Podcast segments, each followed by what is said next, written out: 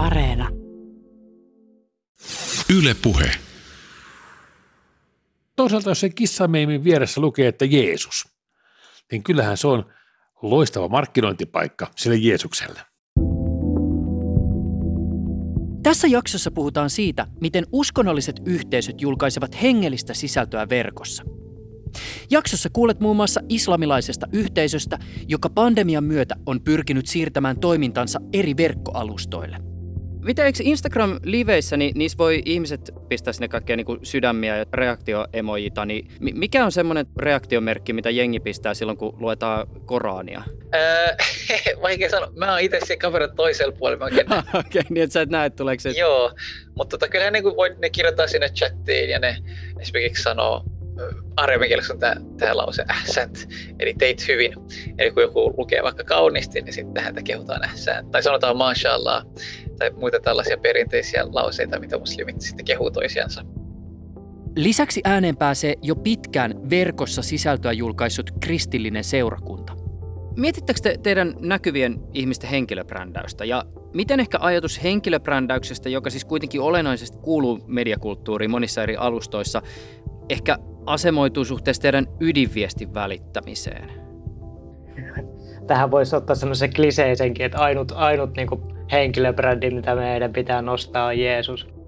Monet hengelliset yhteisöt ovat olleet aina kiinnostuneita sähköisistä viestimistä levittääkseen sanaa ja palvellakseen jo olemassa olevia seurakuntalaisia. Hieman historiallista perspektiiviä aiheeseen antaa Heikki Kiselev, joka osana graduaan katsoi kaikki erään viikon aikana näytetyt kristillisen TV7-kanavan ohjelmat. Ydinkysymyksiä tässä jaksossa ovat muun muassa, miten hengellinen sanoma istuu eri alustoihin, miten pandemia on vaikuttanut uskonnollisten yhteisöjen elämään sekä se, minkälaisia kirkossa tai moskeijassa tapahtuvia asioita ei ehkä ole mahdollista siirtää etäyhteyksien päähän. Jakso on äänitetty toukokuussa 2021. Ylepuheessa Juuso Pekkinen. Kertoisitko kuka olet? Olen Abbas Bahmanpur, Resalat islamilaisen yhdyskunnan imaami. Jos sä mietit sun työtäsi imaamina, niin mikä sun duunin ydinviesti tai pääpointti on? Auttaa ihmisiä löytämään polkunsa Jumalaa kohti. Kun pandemian myötä teidänkin toiminta siirtyi tietyltä osin verkkoon, niin millä tavoin tämä ydinviesti taipui eri välineisiin? Ja ylipäätään siis millä kaikilla tavoilla te lähditte pyörittää teidän toimintaa verkossa?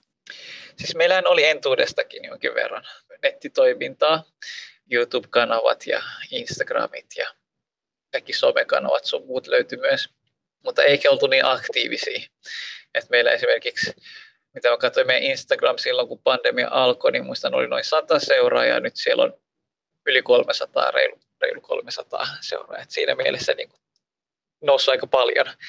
Eli alettiin sitten tuottaa paljon aktiivisemmin sisältöä niihin ja myös live-striimata enemmän.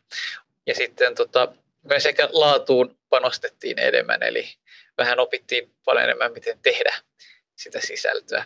Ja nytkin me tehtiin sellainen Ramadaniksi sellainen pikku Ramadan lastenohjelma, eh, joka oli vähän niin kuin pikku kakkonen tyyliin, mutta, mutta niin kuin moskeijasta ja Ramadanista kertova.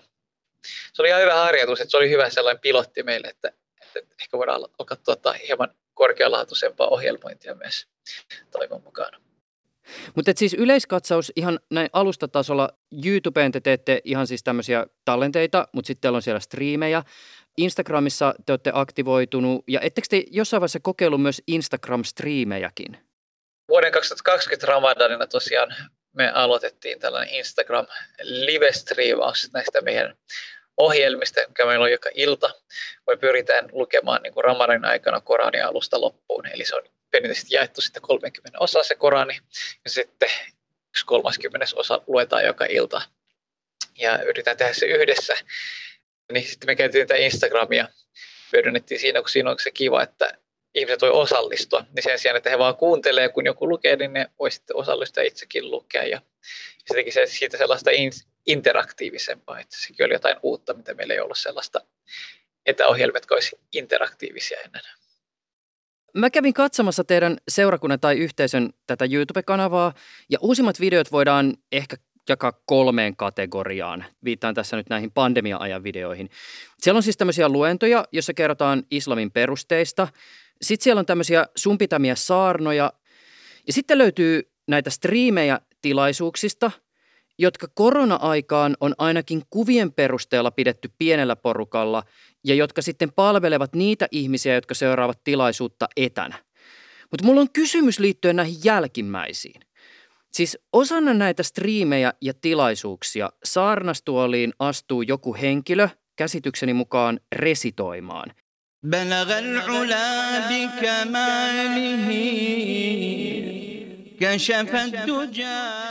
Ja mä kiinnitän näissä kohden huomiota yhteen varmaan aika epäolennaiseen, mutta kiinnostavaan yksityiskohtaan.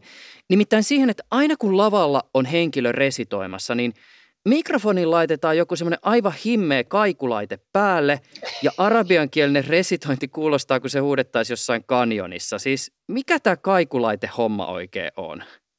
Se on varmaan niin osa lähinnä kulttuuria, siinä on totuttu, niin en tykkää siitä kaiku äänestä silloin, kun ne lukee. Ja aina, aina sitä vähän madalletaan sitä kaikua, niin sitten nopeasti se resittyy tuli sanoa, että miksi, miksi mun kaiku ei ollut tänään, ei sitä vähennettiin, laittakaa mulle sitä kaikua. Ihmiset on ehkä tottunut siihen, että se on niin osa sitä tunnelmaa nyt niin sanotusti.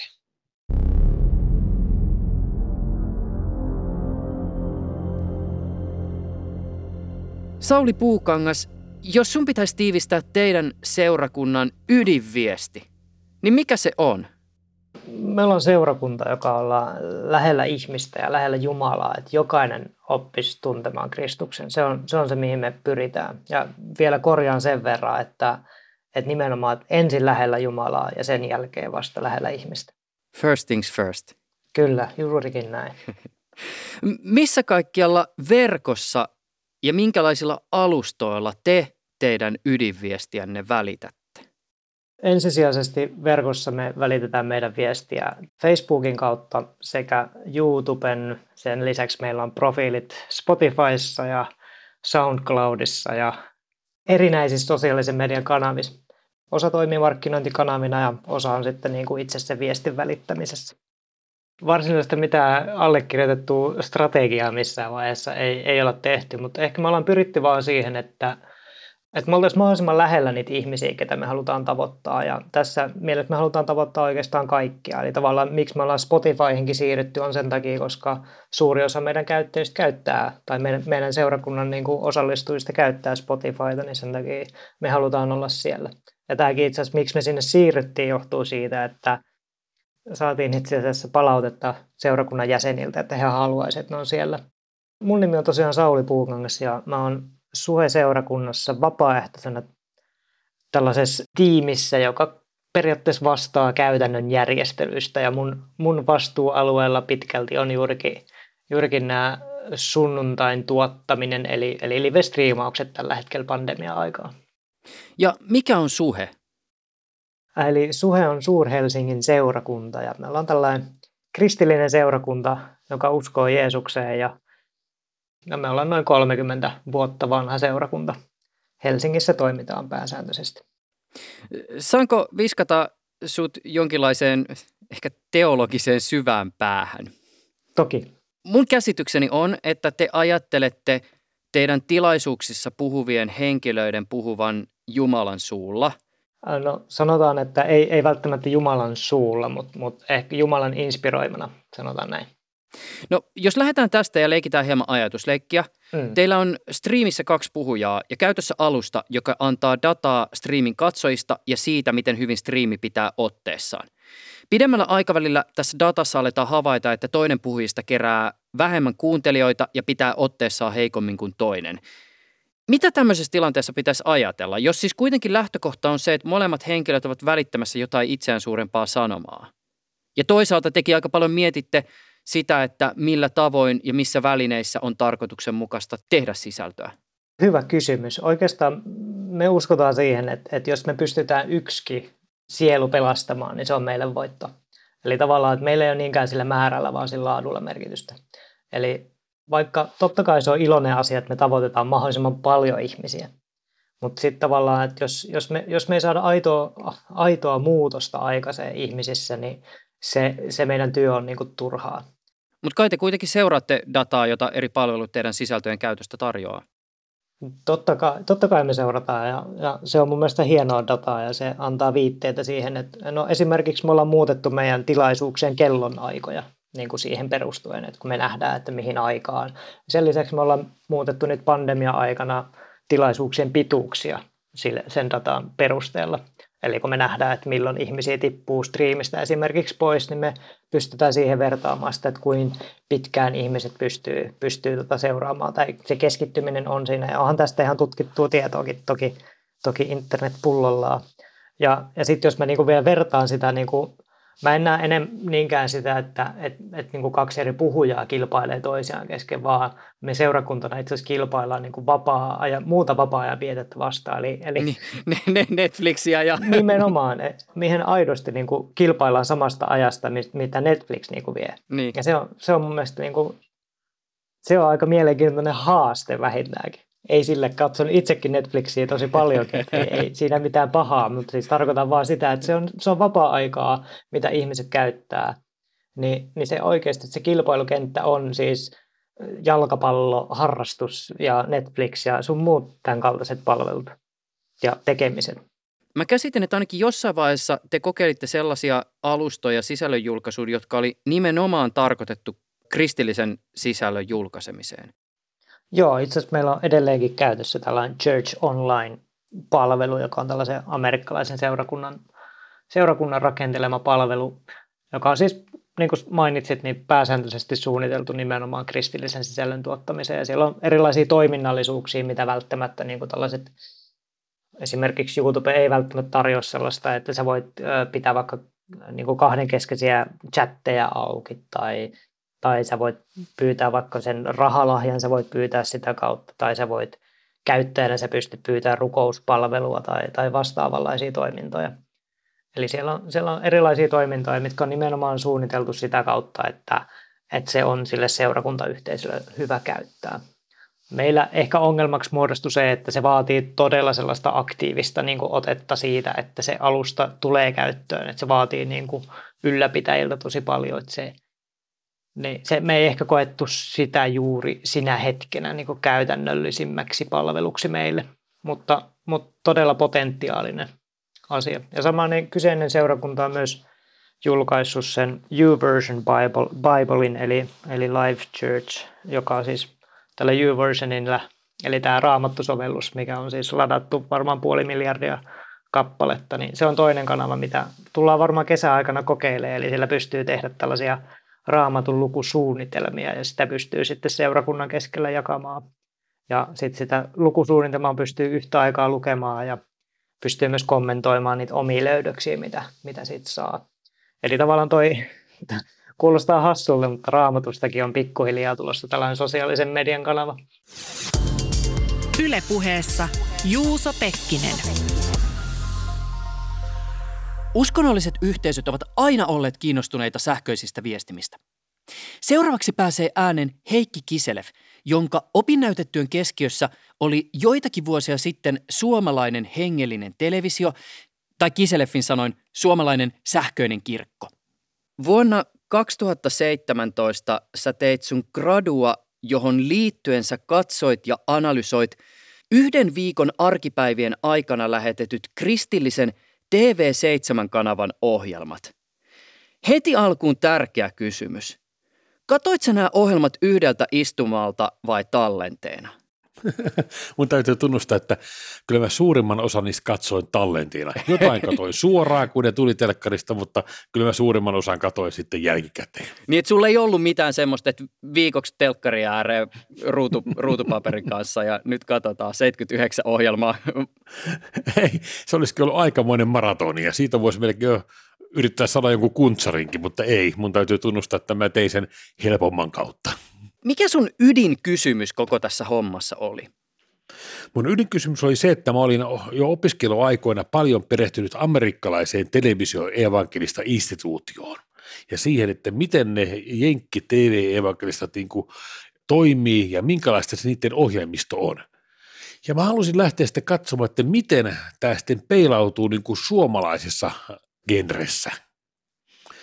Ja mä olin katsomaan sitten TV7-ohjelmistoa ennen kaikkea kahden linssin kautta. Toinen on että minkälaista viestintänäkemystä nämä TV-ohjelmat edustaa. Ja toinen on sitten, minkälaista elementeistä nämä ohjelmat koostuu. Tässä kävi muuten sillä tavoin, että kun mä aloin suunnitella tätä jaksoa, niin mä löysin sun gradun. Mä selailin sitä ja sitten mä tajusin aika nopeasti, että suahan pitää jututtaa. Ja sitten kun mä kaivelin sun yhteystietoja, niin kävikin ilmi, että sähän oot siis Ylellä töissä. Joo. Mihinpä muuhun teologi voisikaan päätyä töihin, kuin Ylelle työskentelee studiotekniikan parissa? niin, oikeastaan pitää tunnustaa, että mä olin, mä olin Ylellä ja, ja sähköisessä mediassa ollut jo töissä jo ennen kuin musta tuli teologi. ja sitten lopulta, lopulta mä päädyin tosiaan pyörimään studiotekniikan ihan mediateknologian parissa. Miten muuten sitten, kun tekniikka olisi kulaa, niin kiroatko sä vai rukoiletko sä? Jos mun noista pitäisi valita, niin kyllä mä sen jälkimmäisen ottaisin. Maalataan hieman kuvaa. Minkälaisia ohjelmia TV7 siis esittää? Mulla on itselleni sellainen mielikuva, että kun kanava avaa, niin siellä on yleensä semmoinen, miten se nyt sanoisi, sympaattinen ja ehkä vähän kotikutonen studio, jossa on usein pöytä, pari nojatuolia, jolla sitten tyypit eli ohjelmantekijät istuu ja sitten aina välillä joku äijä lukee raamattua. Toi kuvaus kyllä on, osuu niin kuin aika hy- hyvin kuvaamaan sitä, minkä, miten se mielletään perinteisesti se eh, uskollisen television ohjelma, koska se on aika pitkälle tota. Mutta toi ei ole kuitenkaan se aivan koko totuus. Nämä studio-ohjelmat on ehdottomasti se yleisin uskollisen television muoto. Siellä se kaksi, kolme ihmistä keskustelee, siellä luetaan paljon raamattua ja annetaan hengellistä opetusta, kerrotaan omia kokemuksia ja omia uskon elämän vaiheita ja rukoillaan. Mutta se ei kuitenkaan se koko totuus. Siellä on myös paljon erilaisia ohjelmia.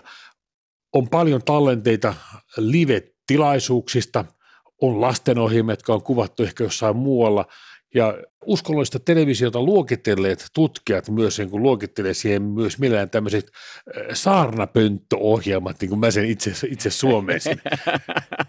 ne on siis ohjelmia, jossa katsojalle luetaan Jumalan sanaa ja saarnataan. TV-evankelistat ilmestyivät televisio Yhdysvalloissa alun perin siinä 50-60-luvulla, mutta varmaan yleisesti voidaan todeta, että kristillisissä piireissä uudet viestimet on perinteisesti otettu innokkaasti vastaan. Toki huomioiden se, että aina on myös olemassa se jengi, joka suhtautuu uusiin välineisiin nihkeästi. Joo. Kristilliset tahot on aina kokenut, että niillä on eteenpäin vietävänä maailman paras sanoma, sanoma Jeesuksesta ja haluavat noudattaa Jeesuksen antamaa lähetyskäskyä raamatussa. Oliko se siellä jossain Matteuksen evankeliumissa? Joo, Matteuksen evankeliumissa Jeesus käskee vievää sanomaan kaikkialle maailmaa. Niin just. Ja etenkin Yhdysvalloissa evankelikaalit tarttuvat hanakasti tähän mahdollisuuteen, kun tuli tämmöinen uusi media kuin radio ja televisio, johon pystyi ostamaan sitä ohjelmaa. Niinpä oli valmiita ostamaan kaiken mahdollisen ohjelman ajan, mitä pystyi saamaan, ja käyttämään sitä tämän saman sanoman eteenpäin viemiseen. Ja samalla kristilliset toimijat olivat valmis myös investoimaan siihen uuteen tekniikkaan, keksimään ja löytämään uusia tuotantotapoja, koska edelleenkin heillä oli mielestään maailman paras uutinen levitettävänä. Pikantti yksityiskohta Heikki Kiselev tästä sun gradusta Sä mainitsit tässä sen, että, että kanavat otti nämä maksetut hengelliset ohjelmat aika mielellä ohjelmistoon, erityisesti sen jälkeen, kun laki kielsi tupakkamainonnan televisiossa. Joo, tilanne oli vähän niin kuin kaikki voittaa tyyppinen ratkaisu. Kanavat sai myytyä hyvällä rahalla mainosaikaa ja ohjelmaikaa niille, jotka tosiaan olivat halukkaita maksamaan siitä sen, mitä pyydettiin. Missä mielessä television välineenä, jos sitä siis tarkastellaan sekä joukkoviestimenä että mediakulttuurin näkökulmasta, sopii hyvin hengellisiin tarkoitusperiin tässä yhteydessä? Televisio on ennen kaikkea henkilökohtainen viestintäväline. TV-esiintyjä esiintyy ruudussa ja puhuu suoraan katsojalle ja kohdistaa viestinsä katsojan tunteisiin ja sen katsojan kokemusmaailmaan. Ja tämä sama tapa toimii myös evankelistalle ja siihen, mitä evankelista haluaa tuoda ja miten evankelista haluaa vaikuttaa siihen viestin vastaanottajalle, joka siellä omassa kodissa, omassa turvallisessa ympäristössä seuraa sitä sanomaa. Että TV-evankelistasta niin kuin TV-esiintyjästä tulee sille kotona TVtä katsojalle ihmiselle ystävä, kaveri, joka myöskin siinä diskurssissa ja keskustelussa myöskin ehkä väläyttää jotain omasta elämästään ja omasta kokemuksestaan. Ja tällä tavalla pystyy luomaan katsojan kanssa lähes tasavertaisen suhteen, vaikka kuitenkin siinä on se TV-lasi välissä – Tunnistan muuten tämän hyvin, koska mullahan on, jotkut kuuntelijat ehkä tietää, että Saippua-sarja menneisyys, mä oon näytellyt televisiossa, niin se on jännä, miten ihmiset, jotka on nähnyt sut siellä televisiossa, lähestyy sua tosielämässä. Se ei ole todellakaan mikään klisee, että ihmisiä, jotka on tuttuja TVstä, lähestytään kuin he olisivat tuttuja. Niin, koska sähän olet tuttu silloin. Sä oot ollut niiden ihmisten olohuoneessa. Sun gradussa Heikki Kiselev merkittävässä roolissa on se, kun sä jäsenet sitä, minkälaista funktiota esimerkiksi TV7 ohjelmisto palvelee. Ja tässä yhteydessä sä teet jaon rituaaliseen ja transmissionaaliseen viestintäkäsitykseen. Aloitetaan rituaalisesta. Mihin sä tällä siis viittaat ja miten tämä esimerkiksi TV7 ohjelmistossa näkyy? Rituaalisessa viestintänäkemyksessä tämä viesti välitetään vastaanottajalle ennen kaikkea rituaalin keinoin. Rituaali on semmoista toimintaa, joka on toistuvaa ja aina muotoon sidottua. Tietyt asiat tapahtuu aina tietyllä tavalla ja oikeassa järjestyksessä. Ja tässä rituaalissa jokaisella asialla on paikkansa ja jokaisella osanottajalla on kaikkien yhteisesti tiedostama rooli. TV on itse asiassa aika täydellinen ympäristö rituaalille. Sekä katsoja että nämä ohjelman esiintyjät tietää, miten homma etenee ja mikä on erilaisten symbolien merkitys. Esimerkiksi TV-studiossa ja TV-rituaalissa tällaisia symbolisia kommunikaatiomuotoja on tervehdykset, miten ihmiset ja missä ihmiset esiintyy, miten ne on sijoiteltu istumaan tai muuten olemaan siellä studiossa ja minkälaista eri osista ohjelma koostuu. Sitten siellä voi olla tietenkin myös muita tämmöisiä näkyviä symboleita, itse asiassa huomio kiinnittyy siihen, että TV7-ohjelmistossa tämmöisiä perinteisiä kristillisiä symboleja oli tosi vähän. Oikeastaan ainut semmoinen perinteinen symboli oli raamattu, joka oli usein joko pöydällä tai sitten ohjelman juontajan kädessä. Näihin kaikkiin symboleihin on ladattu merkityksiä, joita ei tarvitse erikseen sanoa ääneen. Tämä rituaalisen kommunikaation sääntöjä ei laadi kukaan tähän rituaalin osallistujista, vaan ikään kuin tulevat siitä sen rituaalin ulkopuolelta. Ja nämä symbolit ja merkitykset vievät tämän kommunikaation ja sanoman pitemmälle kuin mitä me rituaalissa itse asiassa nähdään. Eli se, mitä rituaalissa näyttää tapahtuvan, ei itse asiassa ole se, mitä siinä oikeasti tapahtuu. Rituaalin tarkoitus on muodostaa semmoinen näkymätön ja universaali yhteisö, eh, missä kaikki osanottajat on samanaikaisesti mukana. Ja tätä kautta siis rituaali toimii. Tämän symbolisen kommunikaation kautta rituaali vahvistaa siinä yhteisössä tärkeä pidettyjä arvoja ja uskomuksia.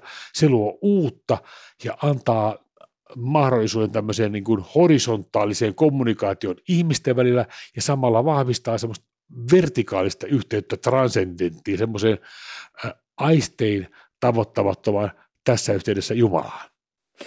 Mihin sä viittaat transmissionaalisella viestintäkäsityksellä? Transmissionaalisessa viestintänäkemyksessä taas keskiössä on se itse viesti ja sen eteenpäin vieminen. Tärkein tavoite on saada se lähettäjän sanoma maantieteellisesti mahdollisimman laajalle alueelle – mahdollisimman monen ihmisen korviin ja, ja silmien eteen. Ja tavoitteena on tietenkin, että mahdollisimman moni vastaanottaja hyväksyy sen sanoman ja, ja tulee viestin lähettäjänä kannattajaksi. Ja tässä ajatusmallissa itse asiassa ollaan Jeesuksen lähetyskeskyn ytimessä. Kun Jeesus käski ja kehotti seuraajia viemään hänen sanomansa kaikkialle maailmaan. Mikä muuten sun impressio TV7 ohjelmiin liittyen on? Siis tietämättä sitä, miten paljon asiaa on siellä, on siellä jossain kulisseissa mietitty, mutta että, että missä määrin sä sait vaikutelman, että hen, hen, esiintyjen henkilöbrändiin kiinnitettiin ohjelmissa huomiota? Siis henkilöbrändin merkitys on tietysti erilaisten viestintän näkökulmasta valtava. Se on valtava. Ja musta tuntuu, että TV7-ohjelmistossa kuitenkin se henkilöbrändi myöskin pidetään mukana – monet niistä TV-ohjelmista on myös nimetty niiden juontajien mukaan. Ohjelma saattaa olla joku nimi, joka on tämä, ja sitten siinä heti perään saattaa kertoa, ja nämä ihmiset esiintyvät siinä. Mm. Eikö se brändäys on siellä olemassa kyllä? Kuinka tietosta se on, niin sitä mä en tiedä. Mm, niin se, mä ehkä tässä nyt mietin taas omaa impressiota. En ole sun lailla tuijottanut viikon verran ohjelmia, mitä TV7 esittää, mutta tota, jotenkin mä oon niinku itse saanut välillä semmoisen vaikutelman, että, että jos me nyt verrataan jotain niinku henkilöbrändiä vaikkapa jossain niinku television isommalle yleisölle tarkoitetussa videoohjelmassa tai vaikkapa jotain siis vaikuttajaa Instagramissa, niin tyypillisesti se, mikä se ikään kuin henkilöbrändin terävin kärki on, niin se välittyy aika nopeasti, että tämä on tämä hauska tyyppi, M- mutta ehkä siellä TV7 kontekstissa mun oli ehkä vähän vaikea havaita tämmöistä niin kuin vastaavanlaista, että, että no kärjistäen taas aina se mielikuva, kun kanavan avaa, on se, että no siellä taas joku äijä lukee sitä raamattua.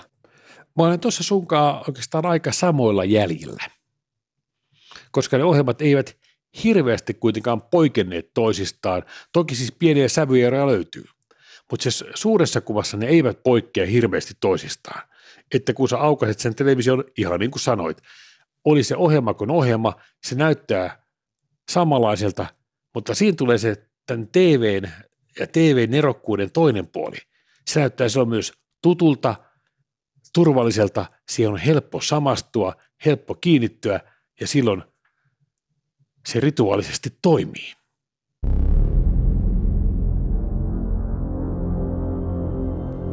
Seuraavaksi ääneen pääsee Suhe-seurakunnan Sauli Puukangas. Mietittäkö te teidän näkyvien ihmisten henkilöbrändäystä ja miten ehkä ajatus henkilöbrändäyksestä, joka siis kuitenkin olennaisesti kuuluu mediakulttuuriin monissa eri alustoissa, ehkä asemoituu suhteessa teidän ydinviestin välittämiseen? Tähän voisi ottaa semmoisen kliseisenkin, että ainut, ainut niin henkilöbrändi, mitä meidän pitää nostaa, on Jeesus. Mutta siis, niin. jos, jos mennään niin kuin ihan, ihan vakavissaan, niin öö, me itse asiassa me ollaan tehty ihan tietoinen päätös seurakuntana siitä, että mehän ei mainosteta yhdessäkään viestissä, ellei se ole sitten erikseen paikalle kutsuttu puhuja, niin silloin me sanotaan, kuka puhuu tänä sunnuntaina. Mutta niin missään muussa käytännössä ei ole mainintaa siitä, että kuka nyt esimerkiksi jos me nyt someen kattoon meidän kanavista, että kuka puhuu sunnuntaina, niin sä et sitä tiedä sieltä kautta. Eli me ollaan ihan tietoisesti sellainen valinta tehty, että me ei niin henkilöbrändätä käytännössä ketään. Mediatutkija James Carey puhuu hengellisen sisällön kohdalla kahdesta viestintänäkemyksestä, rituaalisesta ja transmissionaalisesta. Tiivistäen rituaalisen näkemyksen ytimessä on tavoite vahvistaa yhteisöä ja varmistaa, että se säilyy. Transmissionaalisessa näkemyksessä taas taustalla on ajatus siitä, että viestiä viedään uusille ihmisjoukoille. Mikä teidän ajatus liittyen teidän tekemiseen eri välineissä on? Pyrittekö te jollain alustalla selkeämmin puhuttelemaan teidän jo olemassa olevaa jengiä ja toisissa taas ehkä sitten korostuu enemmän pyrkimys tavoittaa uutta porukkaa? Mun näkemys on siitä se, että me, me ei varsinaisesti erotella niitä kanavia mitenkään, vaan kaikissa kanavissa viesti on, viesti on sama meidän kaikkien tehtävä kristiuskossa on, on, minkä Jeesuskin meille jätti tehtäväkseen, on se, että viedä sanomaa kaikkialle. Niin me uskotaan enemmän siihen, että yhteisön jäsenet tuo mukanaan, mukanaan niin kuin seurakuntaan lisää ihmisiä. Ja me, me ei myöskään haluta olla sellainen yhteisö, joka, tämä saattaa kuulostaa pahalta, mutta väkisin tavallaan raahaa ihmisiä sisälle, vaan me me pyritään myös luomaan aitoja ihmissuhteita sen sijaan, että me niin istutetaan ihmisiä penkkiin ja nyt, nyt opettelet nämä, nämä viisi asiaa, niin sitten susta tulee hyvä kristitty, vaan että kyllä me pyritään aidosti siihen, että me luotaisiin luotais kestäviä ihmissuhteita. Ja enkä sano, että me ollaan siinä aina onnistuttu, vaan me ollaan edelleen siinä matkalla, että meistä tulisi parempia siinä. Millä tavoin pandemia on vaikuttanut teidän toimintaan? No kyllä, kyllähän se on vaikuttanut radikaalistikin, että tavallaan että kun me ollaan yhteisö, ja jos me ajatellaan, me pyritään ajattelemaan myös sitä, että me ollaan perhe, ja onhan se erikoista, jos ei perhe niin näe toisiaan niin fyysisesti. Se suurin haaste ehkä, mikä meillä on tullut tässä pandemian aikana, on nimenomaan se, että niin ne vuorovaikutteiset kohtaamiset on tippunut äärimmäisen vähäisiin. Eli se on se meidän suuri haaste, että tavallaan sellaista vuorovaikutteisuutta meillä ei hirveästi ole. Ja me ollaan tuotu siihen tilaisuuksien rinnalle esimerkiksi Zoom-jatkoja, eli tilaisuuden jälkeen tavataan toisiamme ja päästään keskustelemaan, että miten viikko on mennyt. Sen lisäksi meillä on tuotu vielä torstaisin tai jonain arkipäivinä meillä on tällaisia keskustelutilaisuuksia, missä puhutaan, puhutaan sen viikon opetuksesta ja käydään enemmän sitä läpi ja siellä sitten taas on enemmän sitä vuorovaikutteisuutta kuitenkin se niin sanotusti, ei nyt päätuote, mutta se tavallaan niin kuin pääjuttu viikon kierrossa on ne teidän sunnuntaitilaisuudet. Ja sitten nyt pandemia-aikaa sunnuntai-striimi. Joo, kyllä. Kyllä se on, kyllä se on meidän tota, noin, päätilaisuus. Toki me ymmärretään myös se, että se striimi niin kuin tiettyyn kellon aikaa ei ole se asia, mikä palvelee parhaiten. Ja, ja sen takia nämä onkin nimenomaan tallenteena nykyään myös YouTubessa ja, ja siellä Spotifyssa, jolla me pystytään pääsemään sinne arkeen paremmin kiinni, koska no, ajat on hektisiä, niin tavallaan sit kuka tahansa pystyy palaamaan sit siihen sunnuntain niin sanottuun tilaisuuteen, koska hän haluaa. Kuvailisit sä hieman esimerkiksi tämän striimin rakennetta? Meillä on alkuun tulee yleensä sellainen niin sanottu countdowner, eli milloin niin kuin annetaan ihmisille ymmärtää, että tilaisuus alkaa pian ja, ja että siinä niin kuin ihmiset tavallaan tulee paikalle niin sanotusti. Sen jälkeen me ollaan tehty tietoinen valinta, että meillä on jokaisessa tilaisuudessa se juonto, ja se juonto on tehty ihan niin, että se juontaja itse nauhoittaa sen omana kotonaan, että saadaan sellainen vähän kotosampi fiilis siihen tilaisuuteen ja siihen formaattiin, koska muutenhan se on aika paljon sellaista pönötystä ja paikka pysyy samana.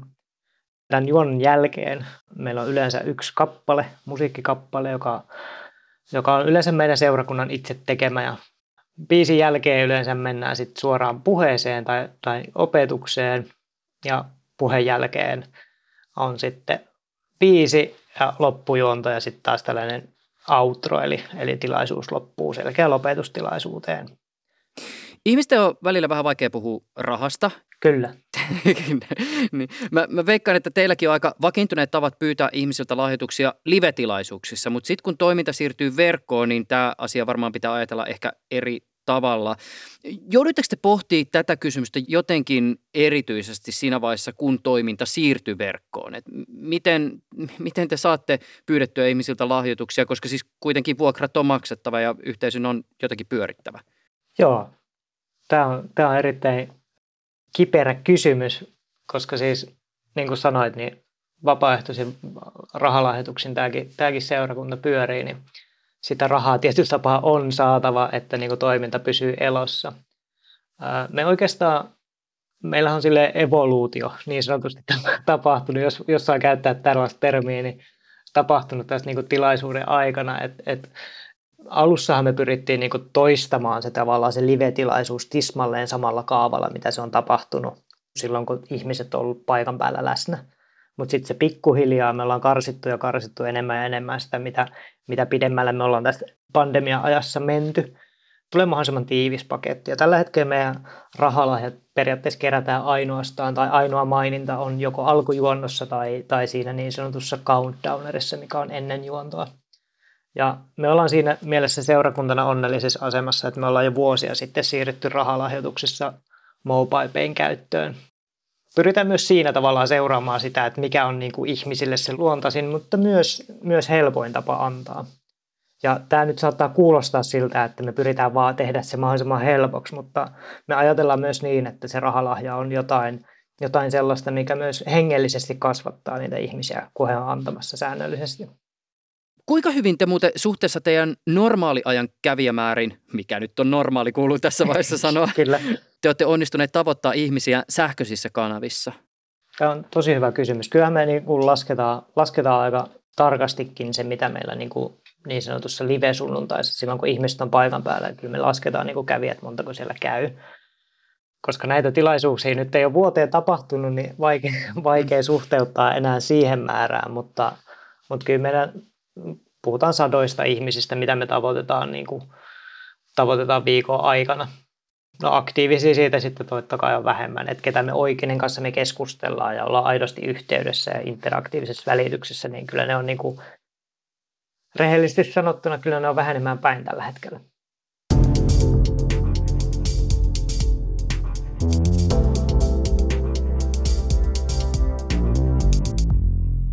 Heikki Kiselev, kuinka paljon sä muuten oot nyt seurannut vaikka pandemia-aikana tai ennen pandemiaa, miten erilaiset uskonnolliset yhteisöt ottavat verkkomedioita haltuun? Etenkin nyt pandemian aikana, niin mä olen jonkun verran seurannut ja tyyliin sunnuntai-aamupäivissä on hyvä aikaa YouTubessa katsoa erilaisia striimejä. Mä oon semmoinen ehkä sunnuntai-aamun kirkkostriimi surffailija. Mä viihdyn, viihdyn muutama minuutti kerrallaan yhden kirkkokunnan ja seurakunnan striimissä ja sitten mä hyppään seuraavaan ja sitä seuraavaan ja katson, että, että millä tavalla nämä erilaiset striimit on toteutettu ja minkälaisia asioita niissä tuodaan esiin. Teetkö yhä jakoa näiden erilaisten viestintäkäsitysten välillä? Mutta tunnustaa, että ehkä tässä striimiä, striimisurffailussa mä ehkä en kiinnitä viestintäkäsityksiin enkä edes rituaaliin hirveästi huomiota. Y- yksi muuten tämmöinen, mitä mä jäin miettimään, oli vielä se, että, että kun tässä sun gradussa sä mainitsit niin televisioon liittyen sen, mikä on siis hyvin tunnistettavaa, että televisiohan tekee tietysti tietyllä tavalla tavallisesta erikoisen. Siis wow, mä näin sut telkkarissa. Si- siinä on joku semmoinen niin aivan erityinen aura siinä mediassa, joka sitten liittyy niihin, jotka sen median välityksellä tulee ihmisten olohuoneisiin. Mutta toisaalta mä uskaltaisin väittää, että, että verkossa tätä samanlaista erityisyyttä ei ole, koska kuka tahansa voi tehdä verkkoon melkein mitä tahansa. Eli tietyllä tavalla, jos me ajatellaan, että TV-evankelistojen hyväksi koituu se, että se media television kohdalla ikään kuin tukee sen viestin erityisyyttä, niin sitten taas kun siirrytään verkkoon, niin samalla tavalla se medium ei ehkä sitten kuitenkaan ikään kuin tätä erityisyyttä erikseen tuo. Mä oon ihan itse katsojana kiinnittänyt ehkä ihan samaan asiaan huomiota. Se verkkostriimi on paljon tavallisempi kuin se TV-lähetys usein siihen myöskin vaikuttaa se, että TV-lähetys on paljon paremmin yleensä studiossa tuotettua kuin se vaikka striimattu jumalanpalvelus, jossa ei yli näytä olevan edes yhtään ihmistä oikeasti läsnä. Erityisesti nyt koronapandemian aikaan monet hengelliset yhteisöt ovat siirtäneet oikeastaan koko toimintansa verkkoon.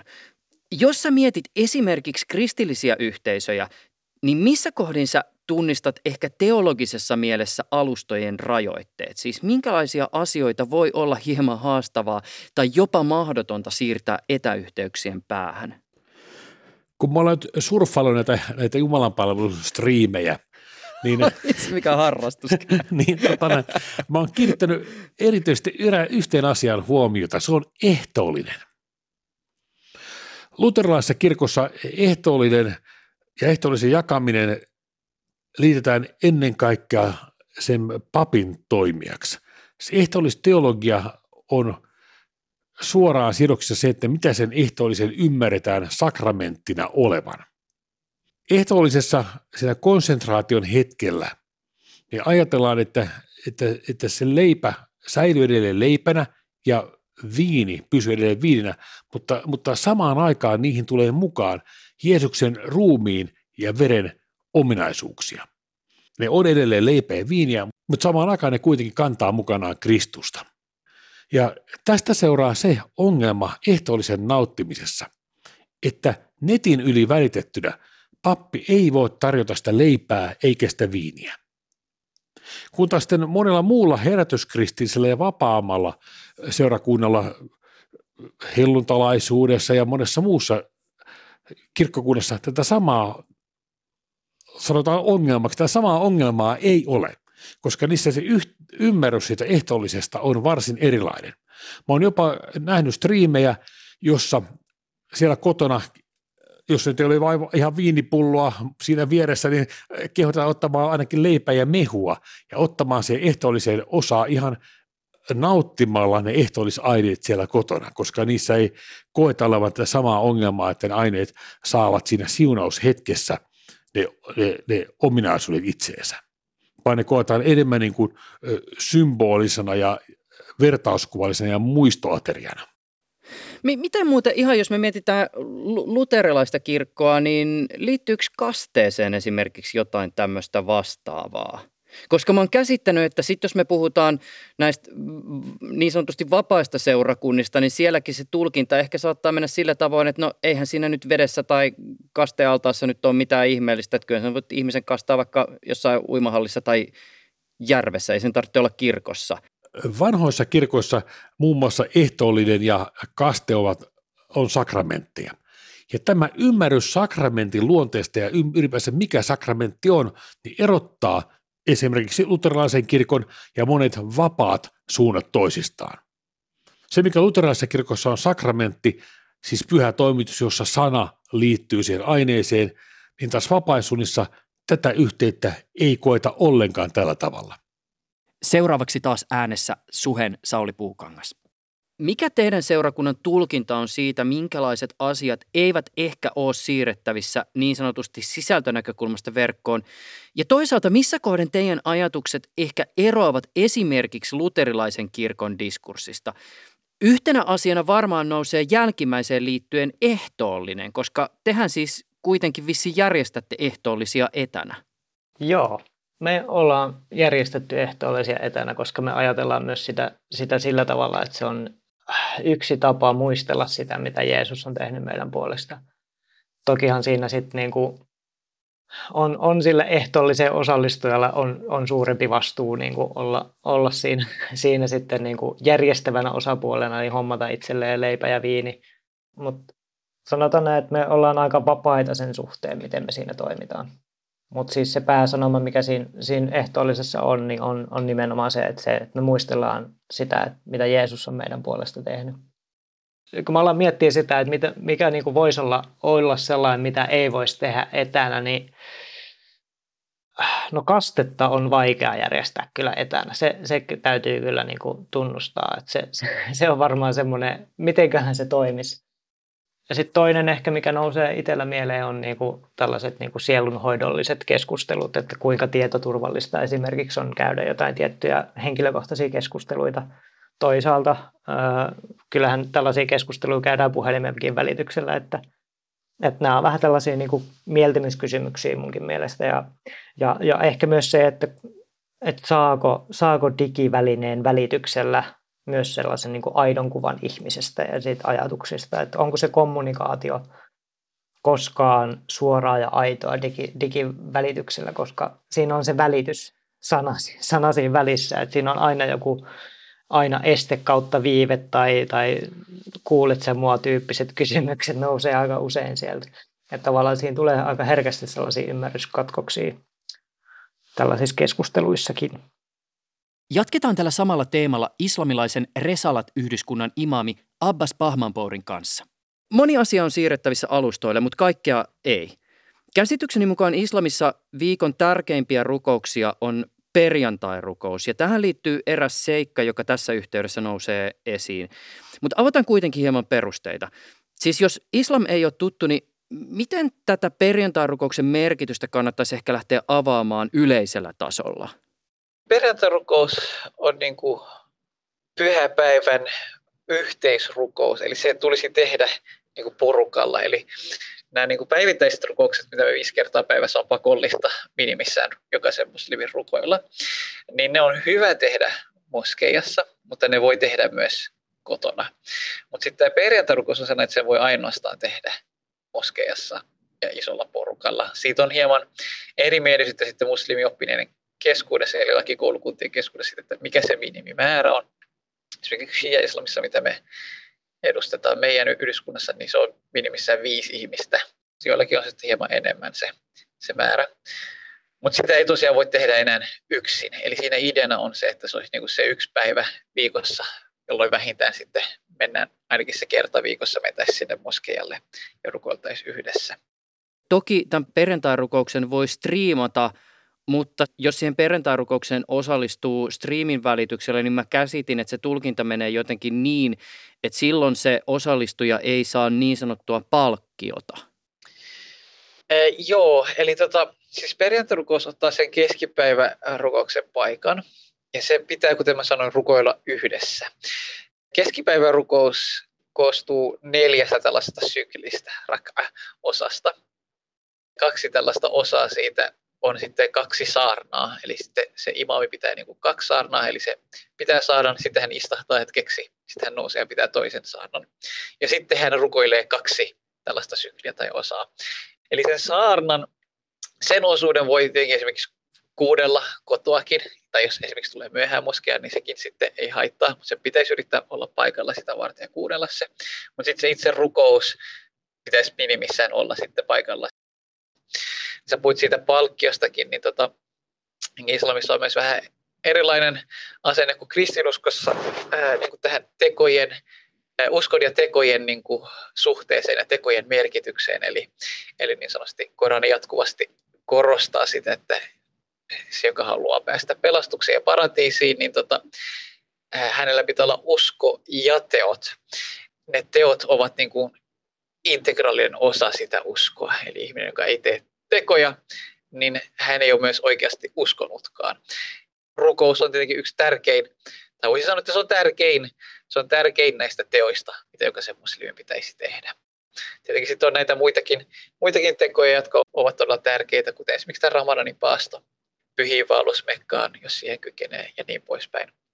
Eli siinä mielessä, jos haluaa saada niin kuin sen palkkion siitä perjantarukouksesta, sen pitäisi tietenkin sitten suorittaa silloin, kun se perjantarukous on, niin muslimimiehillä on, aikuisilla muslimimiehillä on velvollisuus mennä osallistumaan siihen. Sitten se tulisi mennä sinne ihan moskeijalle, että sitä ei voi niin kuin sitten enää niin kuin etänä tehdä. Tietenkin sitten, jos on pakkotilanteita, kuten pandemia, niin sitten väliaikaisesti tietenkin joudutaan perumaan tai miettimään. Meilläkin oli, oli tota, nyt koronan takia aika pitkään ei ollut perjantai-rukouksia. Tuossa muuten tuli mieleen, kun tässä pohdiskelen näitä asioita just, että mitkä on siirrettävissä etänä tehtäviksi, niin tämä pyhinvaellus ei varmaan niin kuin onnistu virtuaalisena. Joo, ei, sekin ensimmäistä kertaa viime vuonna, vuonna 2020 peruttiin. Tänäkin vuonna se oli vain noille Mekan asukkaille, eli siinä ei saanut tulla kukaan niin kuin ulkopuolelta. Et sekin on, on todella tällainen historiallisesti, kun miettii, niin siellä on yli tuhat vuotta aina ollut se pyhivallis, että, ensimmäistä kertaa sitten peruttiin sitä ja siellä ei ollut ketään. Näki, näkyi kääpä. Pieni sivuhuomio. Eli siis tämä Mekan kaupungissa sijaitseva temppeli, joka on islaminuskon pyhin paikka. Se on siis sellainen about kuution muotoinen, noin 15 metriä korkea koruton rakennus, jonka yhteen kulmaan on kiinnitetty niin sanottu Kaaban musta kivi. Sehän aina livestriivataan se käyvä rakennus, niin näkyy, että siellä ei ollut ketään pyörimässä sen ympärille, tekemässä sitä osalla pyhiinvaellusta ihmiset, ihmiset pyörii sen ympäri. Niin siellä on yleensä aina 24H koko vuoden ympäri ää, ihmisiä tekemässä sitä pyhiinvaellusta, koska se voi myös tehdä niin kuin sen pyhiinvaelluskuukauden ulkopuolellakin. Eräs asia, josta keskustelimme ennen tätä haastattelua, oli yhteisöllisyys ja Koranissa yhteisöllisyydellä on nähdäkseni aika iso rooli. Joo. Mä käsitin näin, että sun ajatus ja tulkinta on se, että, että tätä Koranin tarkoittamaa yhteisöllisyyttä ei siis voi harjoittaa täysmääräisesti etänä. Joo, sehän on mun mielestä aika vaikeaa tuntea sitä yhteisöön osaksi kuuluvuutta – jos sä et ikinä tapaa niitä ihmisiä, sä et näe niitä. Ei tule se tunne, että mä tunnen tämän ihmisen, jos sä et ole koskaan oikeasti tavannut sitä fyysisesti. niitä, niiden siteiden luomiset, eli sehän on tosi tärkeä osa tätä muslimiyhteisöä. Sen luomisessa on just nämä niin kuin yhteisrukoukset, moskean yhdessä meneminen. Sen, että ihminen tuntee, että oon osa, osa tätä yhteisöä niiden kautta. Meillähän on paljon esimerkkejä verkossa toimivista yhteisöistä, joiden jäsenet kyllä kokevat yhteisöllisyyttä, vaikka eläisivät eri puolilla maailmaa. Ja ajattelen myös itse niin, että ihmisten on kyllä mahdollista kokea toisten läsnäoloa ja olla verkossa yhdessä tavalla, joka vastaa fyysisessä maailmassa tapahtuvaa kohtaamista. Ja siis toki tämä lienee yksilökysymys, eivät kaikki koe samalla tavalla, mutta ehkä tässä yhteydessä mä muistuttaisin siitä kokemuksesta, ettei verkon ylin tapahtuva vuorovaikutus välttämättä ole kaikille vähempiarvoista kuin se, joka tapahtuu fyysisessä maailmassa eihän tietenkään Koranissa puhuta mistään nettiin liittyvistä asioista. Sen verran vanha, vanha kirja on. Mutta niin kuin sen ulkopuolelta, kun miettii sitä, niin tota, jotenkin Korani korostaa sitä, kuten tässä puhuttiin sitä yhteisöllisyyttä, ja että meidän pitäisi olla yksi kansa ja yksi yhtenäinen olento niin sanotusti. Mielestäni tämä pandemia on nyt osoittanut sen, että se yksinäisyyden tunne, mikä on noussut ja masennukset, mitkä on noussut ja kaikki nämä tällaiset ongelmat, mikä on tullut tämän haittavaikutukset, jotka on tullut tästä pandemiasta ja koronasta, niin kyllähän on osoittanut, että, että ei, ei se ole niinkään helppoa kaikille löytää sitä yhteenkuuluvuuden tunnetta jostain nettikeskustelupalstalta tai jostain muualta. Käytännössä lähes kaikki verkkoalustat pyrkii siihen, että käyttäjät viettäisi alustan sisällä mahdollisimman paljon aikaa, joka sitten tietysti ohjaa sitä, miten ja minkälaista sisältöä käyttäjälle nostetaan. Ja yksi osa tätä on se, että alustathan pyrkii myös erilaisilla mekanismeilla ja tarjoamalla vaikkapa dataa ohjaamaan sisällöntuottajaa tekemään sellaista sisältöä, joka palvelisi parhaiten alustojen näitä edellä mainittuja tarpeita. Tunnistatko sä alustojen pyrkimysten ja hengellisen sisällön välillä jonkinlaista periaatteellista jännitettä? Joo, tietenkin niin kuin hengellinen tai niin kuin hengellisyys tietenkin on, on sellaista, mikä vaatii kärsivällisyyttä, mikä vaatii maailmasta ja sen kiireistä irtautumista. Ja ehkä niin kuin siinä mielessä se on ihan positiivinen ja tarpeellinen asia mielenterveydenkin kannalta, just tässä niin kuin nopeassa mainosten täyttämässä, huomiota herättävässä internetin maailmassa, jossa meillä se just tänään mä luin sellaista keskustelupalstaa netissä, missä oli, että, että, että, niin että millaista teidän elämä oli ennen, ennen internettiä, niin kun kysyttiin ihmisiltä. Ja siellä oli niin kuin se kaikista tykätyin vastaus oli se, että, että kaipaan sitä, kun jaksoi keskittyä enemmän kuin kaksi minuuttia johonkin asiaan. Eli meillähän on nyt tullut se, että, että, että siis tällainen niin kaksoisruutu ilmiökin on, on tosiasia, että joku katsoo telkkaa ja sitten samalla räplää kännykkää. Eli ei jakseta edes keskittyä niin kuin siihen telkkaankaan. Niin kyllä ihmiset on, niin kuin, vaikka olet, vaikka olet itse niin kuin valinnut sieltä Netflixistä sen, sen, sen leffan tai sarjan, mitä halusit itse katsoa, niin kuitenkaan et jaksa niin sitä katsoa alusta loppuun. Niin sitten meille, kun me tuotetaan sitä sisältöä sinne, ja me joudutaan, kuten sanoit, kilpailemaan siitä ihmisten huomiosta siellä netissä. Senkin silloin, kun ne tulee moskeja, niin silloinkin saattaa vielä joutua kilpailemaan huomiosta, kun ihmiset saattaa jutella vieruskaverin kanssa. Moskeassa on ehkä vähän erilainen kulttuuri kuin kirkossa, että kaikki on ihan hiljaa, tai ainakin mitä mä oon käynyt kirkossa näissä ohjelmissa, niin siellä on kaikki tosi hiljaa, joka on tosi kontrastissa moskeassa, missä ihmiset saattaa jutella ja tehdä jotain muuta, ja niin lapset juoksentelee ja leikkiä ja niin poispäin. Silloin kun netissä me tuotetaan tätä sisältöä, niin me joudutaan siitä ihmisten huomiosta kilpailemaan, niin kyllä mä oon huomannut, että niin tällaiset lyhyemmät puheet, luennot, saarnat on, on kaikista tehokkaimpia. Eli jos, jos mä nauhoitan saaran ja se on 40 minuuttia, ja sitten mä laitan sen YouTubeen, mä oon melko varma, että se, joka niin klikkaa sitä, sitten se näkee, että äh, 40 minuuttia. No, ehkä mä katson sen jossain vaiheessa, ja sitten tuskinpa sitten koskaan enää tulee katsomaan sitä. Mutta jos on sellainen 5-6 minuuttia, niin on silleen, okei, okay, tämä aihe saattaa kiinnostaa, mä kuuntelenkin tämän nyt. Mitä sitten halusi sanoa tästä aiheesta?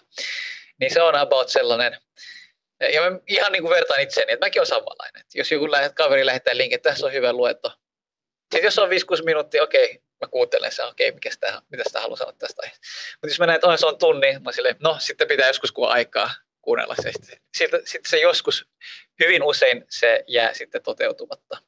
Tietenkin sitten on myös, kyllä mä myös yritän tehdä sellaisia pidempiä niin kuin luentosarjoja. Eli mä valitsen tiettyjä aiheita aina. Sitten mä niin kuin esimerkiksi vuoden ajan pidän niistä sellaisia tunnin pituisia saarnoja. Ja sekin on ihan hyvä, koska sitten on niinku, taas niinku omasta kokemuksesta, sitten välillä esimerkiksi jos olet salilla tai sä oot tiskaamassa tai jotain, niin sitten sä haluat kuunnella jotain tai autossa kun ajat tai jotain, niin, niin sitten on sellaisetkin saarnat on hyviä sitten, että et, et sitten sellainen pidempi jatkuva aihe, että sitten ihmiset saattaa siihenkin sitten eri, eri niin kuin tilanteissa keskittyä myös. Mä esitin tämän saman kysymyksen myös Suhen Sauli Puukankaan suuntaan pohjimmiltaan, kun se meidän sanoma on muuttumaton, se on pysynyt muuttumattomana nyt 2000 vuotta, niin tavallaan se on se, mikä, mikä ajaa sitä meidän, meidän tekemistä. Ei niinkään se, että me saadaan niin kuin sanoin aiemmin, että niin, ei niinkään se, että kuinka paljon me saadaan niin kuin ihmisiä, vaan että, että jos me pystytään vaikuttaa yhdenkään ihmisen elämään niin, että sen, sen elämä paranee tai hän, hän kohtaa Kristuksen, se on niin kuin se rehellinen, että mikä se meidän tavoite on, että ihmiset oppii tuntemaan Kristuksen. Se on se, mihin me pyritään. Siis kun me muistetaan vaan pitää se joka kerta siellä, kun me tehdään mitä tahansa asiaa, tehdään me yhtä Instagram-postausta tai vastaavaa, niin se on se, mitä meidän pitäisi aina pyrkiä muistamaan siellä taustalla.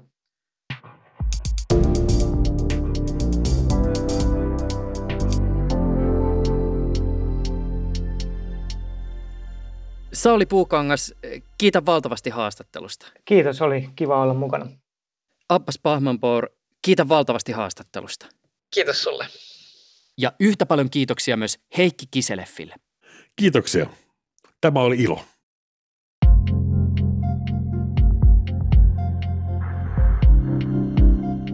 Taustatoimittajana jaksossa oli Veera Leno. Mikäli muuten et ole vielä kuunnellut, niin mä suosittelen lämpimästi mun edellisen viikon jaksoa, jonka aiheena olivat hevosaiheiset videopelit. Vaikka videopelit tai hevoset eivät ole sun juttu, niin suosittelen silti. Aihe on todella kiehtova. Ja vanhoista jaksoista puheen ollen. Tämä seuraava pieni päivitys aukeaa parhaiten, jos kuuntelit pari viikkoa takaperin tekemäni jakson, jossa haastattelin tietosuoja-asiantuntija Heikki Tolvasta. Tolvasen kanssa puhuimme verkossa tapahtuvasta seurannasta ja evästeistä. Tässä yhteydessä keskustelimme Traficomin evästekäytänteistä ja siitä, miten liikenne- ja viestintävirasto opastaa yrityksiä evästeisiin liittyvän suostumuksen kysymisessä. Tolvanen kritisoi Traficomin tulkintaa, jonka mukaan suostumusta evästeiden käyttöön ei tarvitse pyytää verkkosivuilla pop-upilla, mikäli käyttäjä on sallinut evästeet verkkoselaimen asetuksista. Vain hetki tuon jakson julkaisemisen jälkeen Trafikon muutti ohjeistustaan aiheeseen liittyen. Jos homma ei auennut, niin tsekkaa jakso, niin sit avautuu. Ensi kertaan. Ylepuheessa Juuso Pekkinen.